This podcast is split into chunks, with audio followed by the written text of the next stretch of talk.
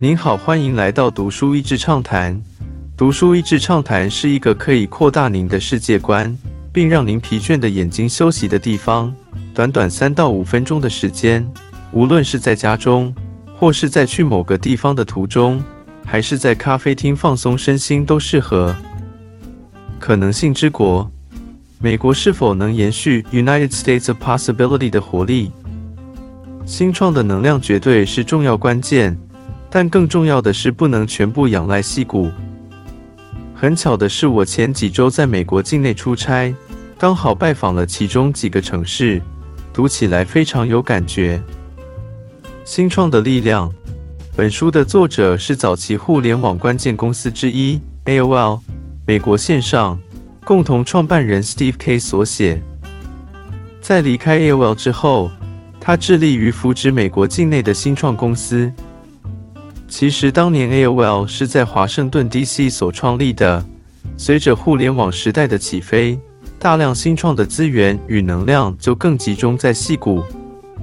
作者意识到，这样地理上的资源不平均，其实对于整体的发展是非常不利的。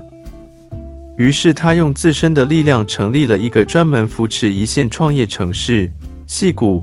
纽约、波士顿以外其他地方的组织，用他积累的人脉找到足够的资金，但是开着一个大巴士在美国境内巡回。他们所到的每个城市，就会为当地的创业者举办竞赛。除了让赢得最多评审青睐的创业团队获得一笔创业资金之外，更是把人脉、经验和关注度带到当地去。他们也与当地的政府或是当地民间团体一起合作，为当地原本就蠢蠢欲动的新创能量点起一把火，并且添加足够的燃料，跟上时代变迁的脚步。在书中不乏许多过去有辉煌历史的城市，在每个不同时代的变迁，科技都会带动某些区域的经济发展。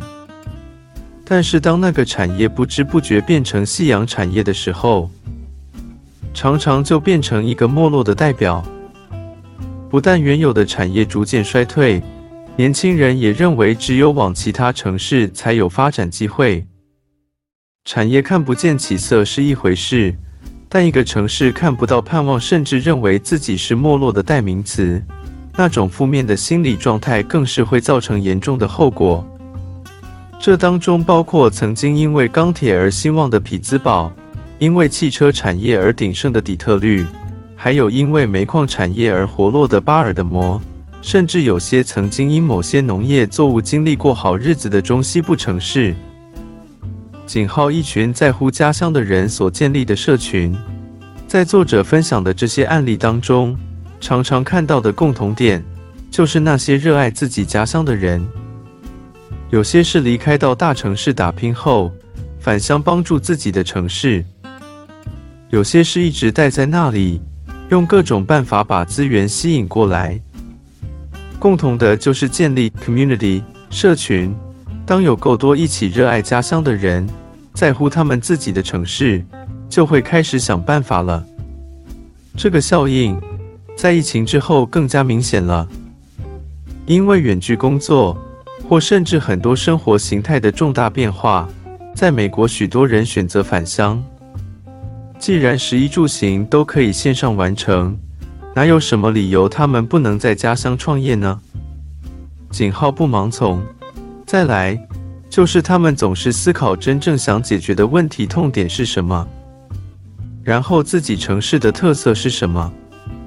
这一点我觉得很棒，因为并不是盲从于潮流，而是回到创业的本质，用新的方法解决一个重要的问题。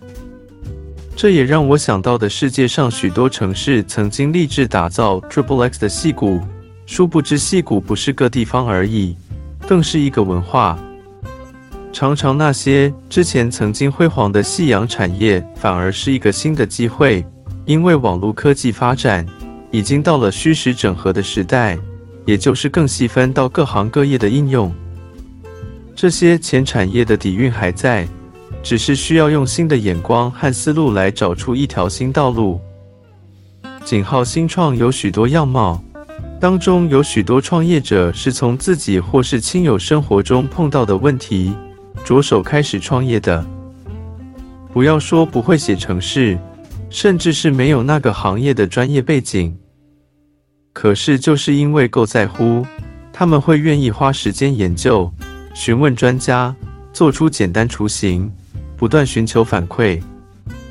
这跟大部分想象的新创样貌不完全一样。但会不会这才是最纯粹的新创精神呢？